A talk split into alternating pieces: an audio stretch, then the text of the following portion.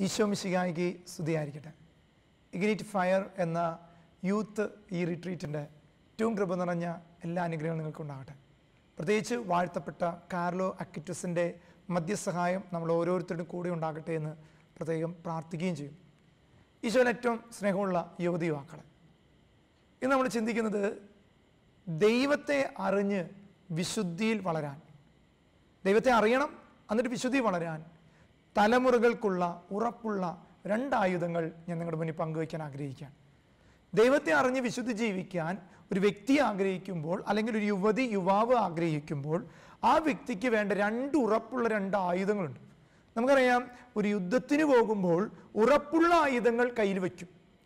കാരണം അതാണ് ആ വ്യക്തിയെ രക്ഷിക്കാന്നുള്ളത് ഇതുപോലെ ദൈവത്തെ അറിഞ്ഞു കഴിയുമ്പോൾ ഉണ്ടാകുന്ന പ്രലോഭനങ്ങൾ അല്ലെങ്കിൽ ദൈവത്തെ അറിയാൻ തുടങ്ങുമ്പോൾ ഉണ്ടാകുന്ന പ്രലോഭനങ്ങൾ അതിജീവിക്കാൻ ദൈവം തന്ന രണ്ട് പ്രധാനപ്പെട്ട ആയുധങ്ങളാണ്.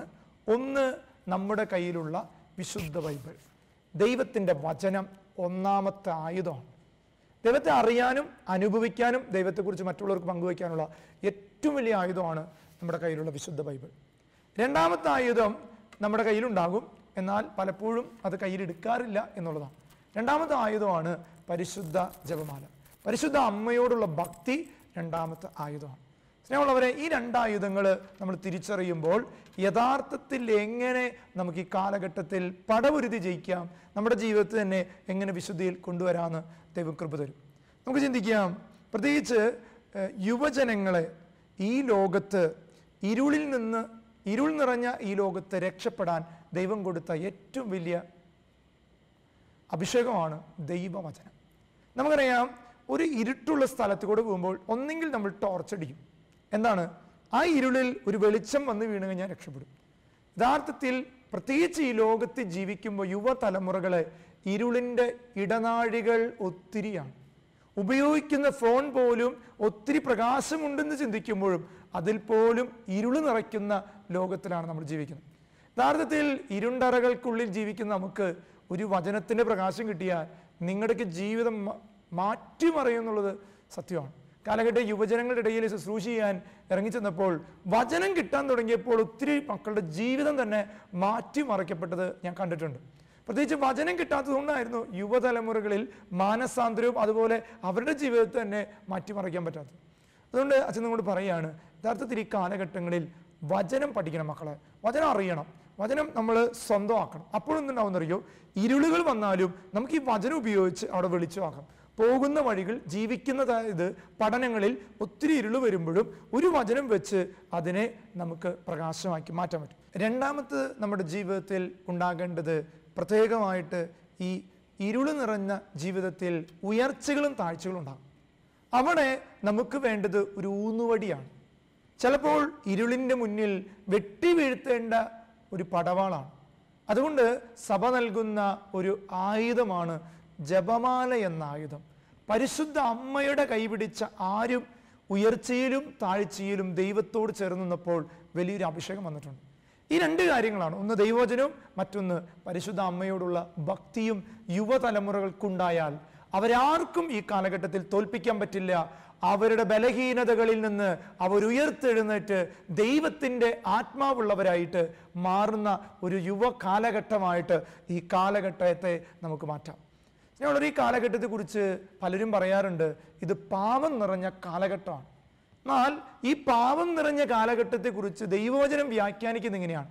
എവിടെയാണോ പാപം വർദ്ധിക്കുന്നിടത്ത് അവിടെ കൃപ അതിലേറെ വർദ്ധിക്കും. കണ്ടോ വചനം നമ്മളെ പഠിപ്പിക്കുകയാണ്.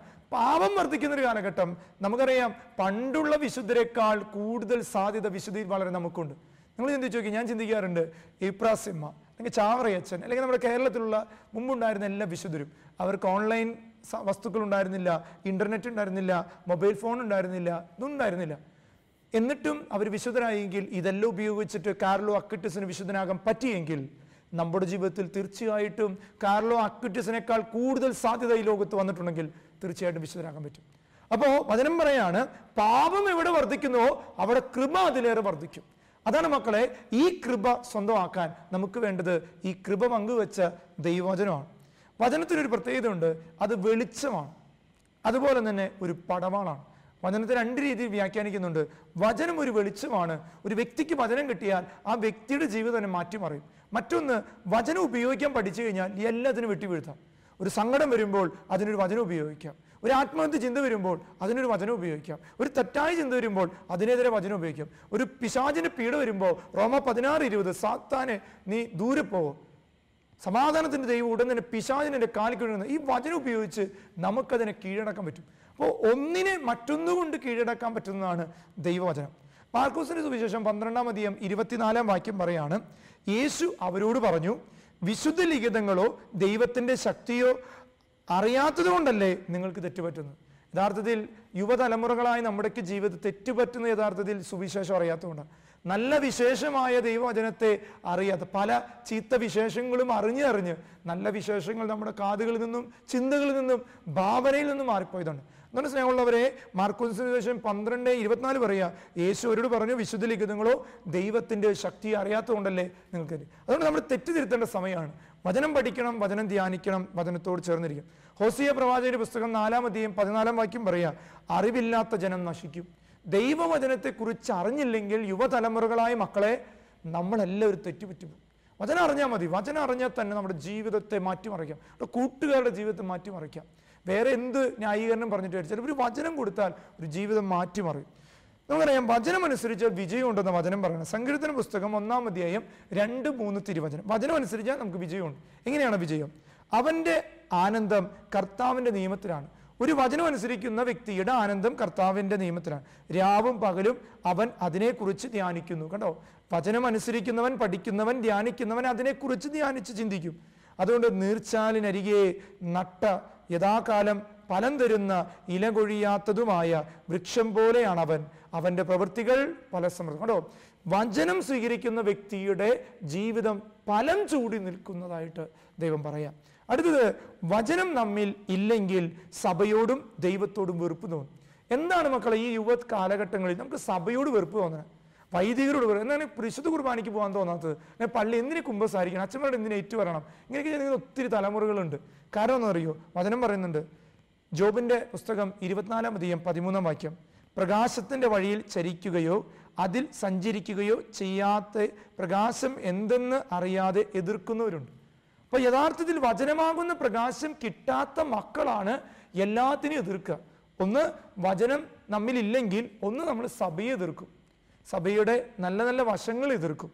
അതുപോലെ തന്നെ ദൈവത്തോട് എപ്പോഴും പറയും എന്തിനു ഇത്രയും പ്രാർത്ഥിച്ചിട്ട് കാര്യം? പ്രാർത്ഥിച്ചിട്ട് ഇതല്ലേ കിട്ടുന്നുള്ളൂ. ഇങ്ങനെ പറയും. കാരണം എന്താണ്? വചനം പറയാണ് ജോബിന്റെ പുസ്തകം ഇരുപത്തിനാല് പതിമൂന്ന് പ്രകാശത്തിന്റെ വഴിയിൽ ചരിക്കാതിരിക്കുമ്പോൾ സഞ്ചരിക്കുന്ന പാതകൾ എന്താണെന്ന് തിരിച്ചറിയാതെ പോകും.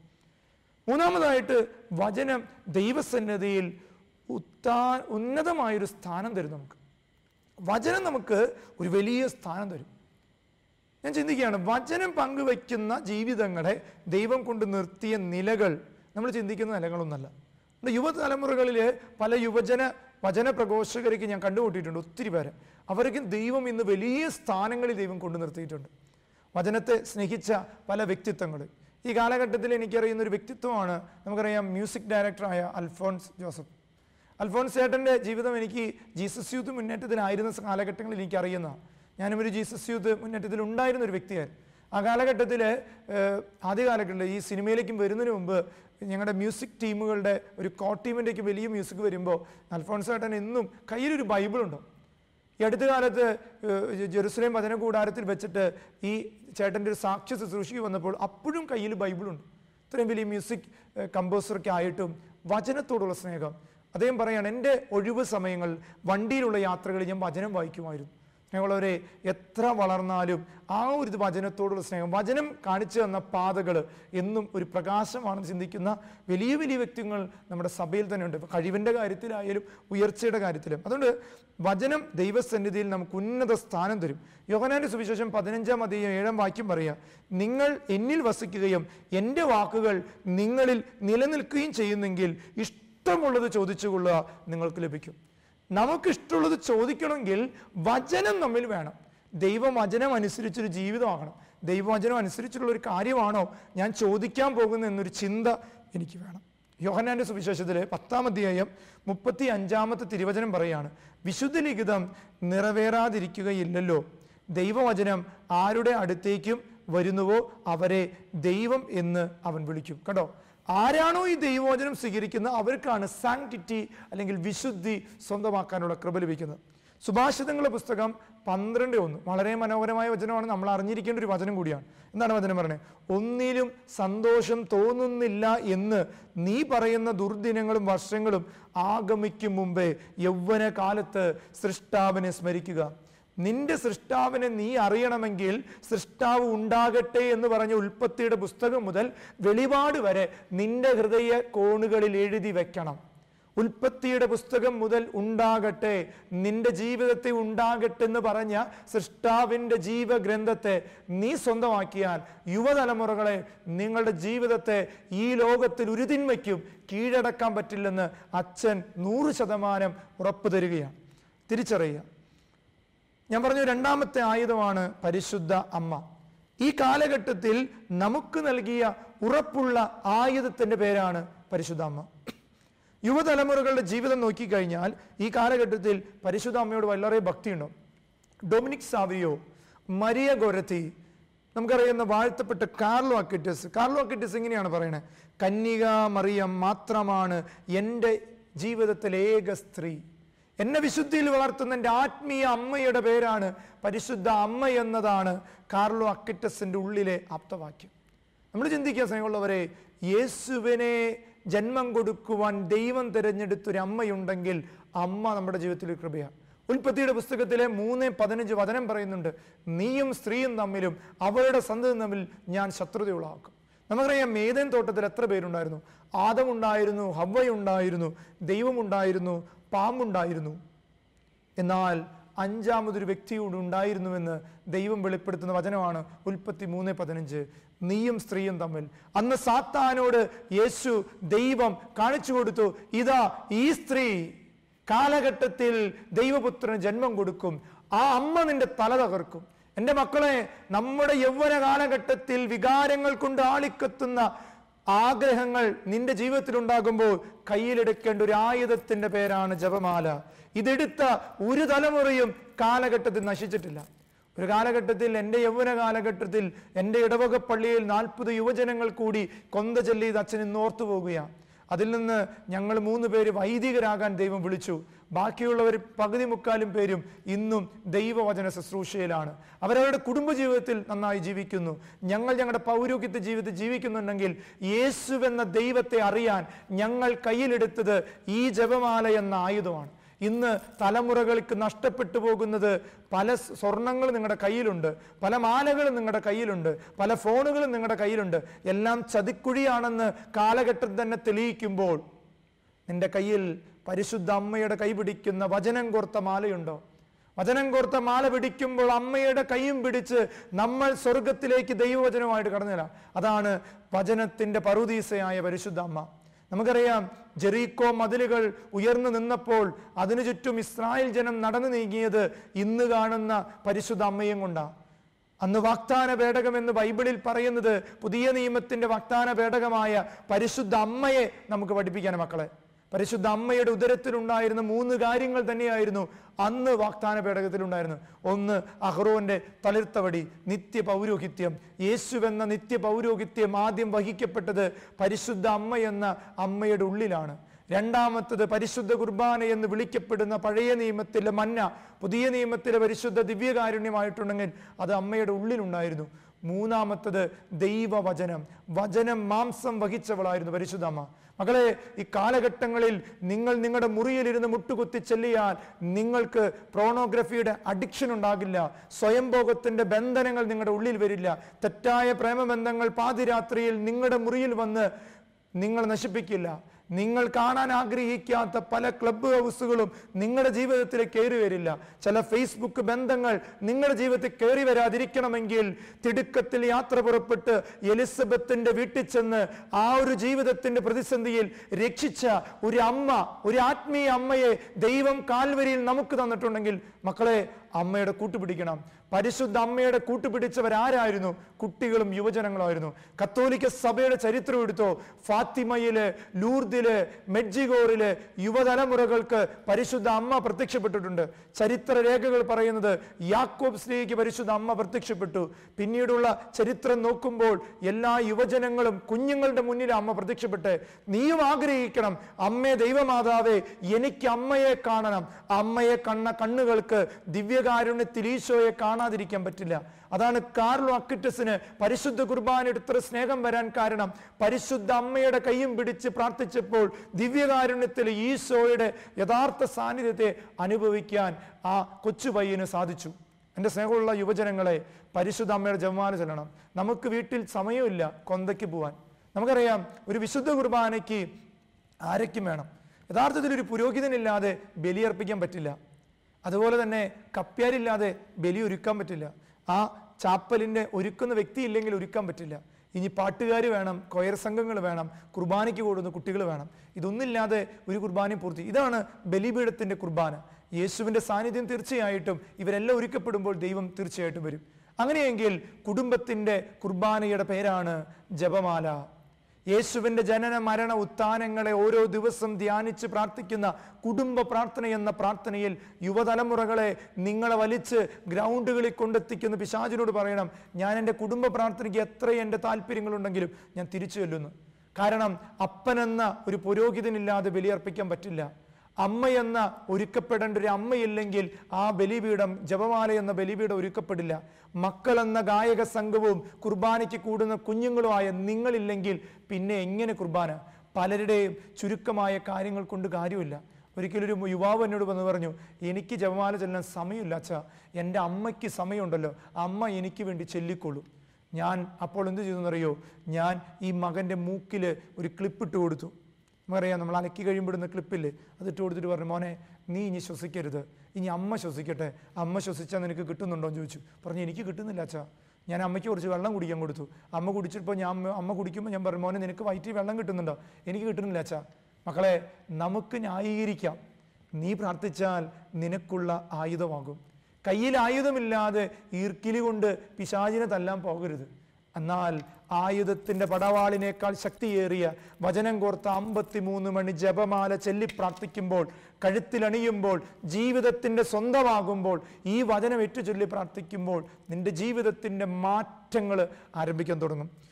അതുകൊണ്ട് സ്നേഹമുള്ളവരെ ജോൺ പോൾ സെക്കൻഡ് എന്ന് പറയുന്ന വിശുദ്ധൻ പറയുന്നത് അമ്മേ ഞാൻ പൂർണമായിട്ടും അമ്മയുടേതാണ്. എങ്ങനെ പറഞ്ഞേ സ്വന്തം വീട്ടിലെ അപ്പനും അമ്മയും സഹോദരങ്ങളും മരിച്ചുപോയ ആരുമില്ലാതെ കോറിയിൽ പണിയെടുക്കുമ്പോൾ ഒരു ടാങ്കർ ഇടിച്ച് വഴിയിൽ കിടക്കുമ്പോൾ ആരും നോക്കാനില്ലാതെ കയ്യും കാലും പൊട്ടിക്കിടക്കുമ്പോൾ അവിടെ കിടന്ന് ജോൺ പോൾ രണ്ടാമൻ മാർപ്പാപ്പ ഒരിക്കലും ചിന്തിച്ചിട്ടില്ല ആ കൊച്ചു പയ്യൻ സഭയെ നയിക്കുന്ന മാർപ്പാപ്പയാകുന്നു. അവിടെ ഇരുന്ന് ഇങ്ങനെ പ്രാർത്ഥിച്ചു അമ്മേ ഞാൻ പൂർണമായും അമ്മയുടേതാണ്.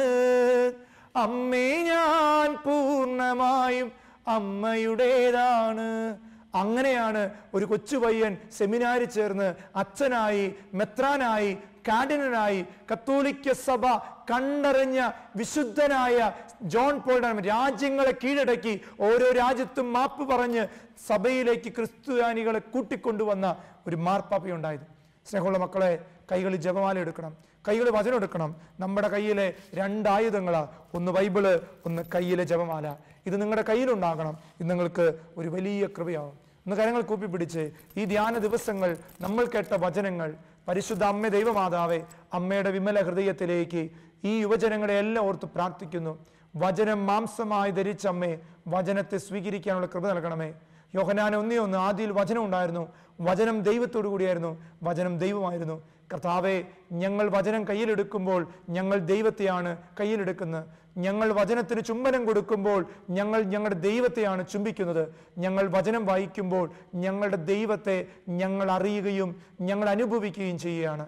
ഇന്നു മുതൽ ഞങ്ങൾക്ക് തന്ന ഈ യുവത്വത്തിന്റെ കാലഘട്ടത്തിൽ ആയുധമായ ദൈവവചനത്തെയും പരിശുദ്ധ ജപമാലയും ചൊല്ലിക്കൊണ്ട് അമ്മയുടെ കരം പിടിച്ച് സ്വർഗയാത്രയിലേക്ക് യാത്ര പുറപ്പെടുവാൻ ഈ യൗവനങ്ങളെ അനുഗ്രഹിക്കണമേ. പരിശുദ്ധ അമ്മയെ പ്രത്യേകമായിട്ട് ഈ മക്കൾക്ക് വേണ്ടി പ്രാർത്ഥിക്കണമേ. നമ്മുടെ കർത്താവിശ്വമിഷിയായുടെ കൃപ പിതാവായ ദൈവത്തിന്റെ സ്നേഹം പരിശുദ്ധാന്മാന സഹവാസം ഇന്ന ദിവസം നിങ്ങളോട് കൂടെ ഉണ്ടാകട്ടെ. പരിശുദ്ധ അമ്മയെ അമ്മയുടെ വിമല ഹൃദയത്തിലേക്ക് ഈ മിനിസ്ട്രിയെയും ഇതിലുള്ള എല്ലാ മക്കളെയും അനുഗ്രഹിക്കണമേ.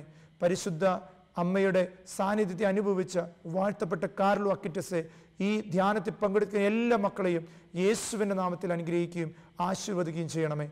ഇപ്പോഴും എപ്പോഴും എന്നേക്കും. അമേൻ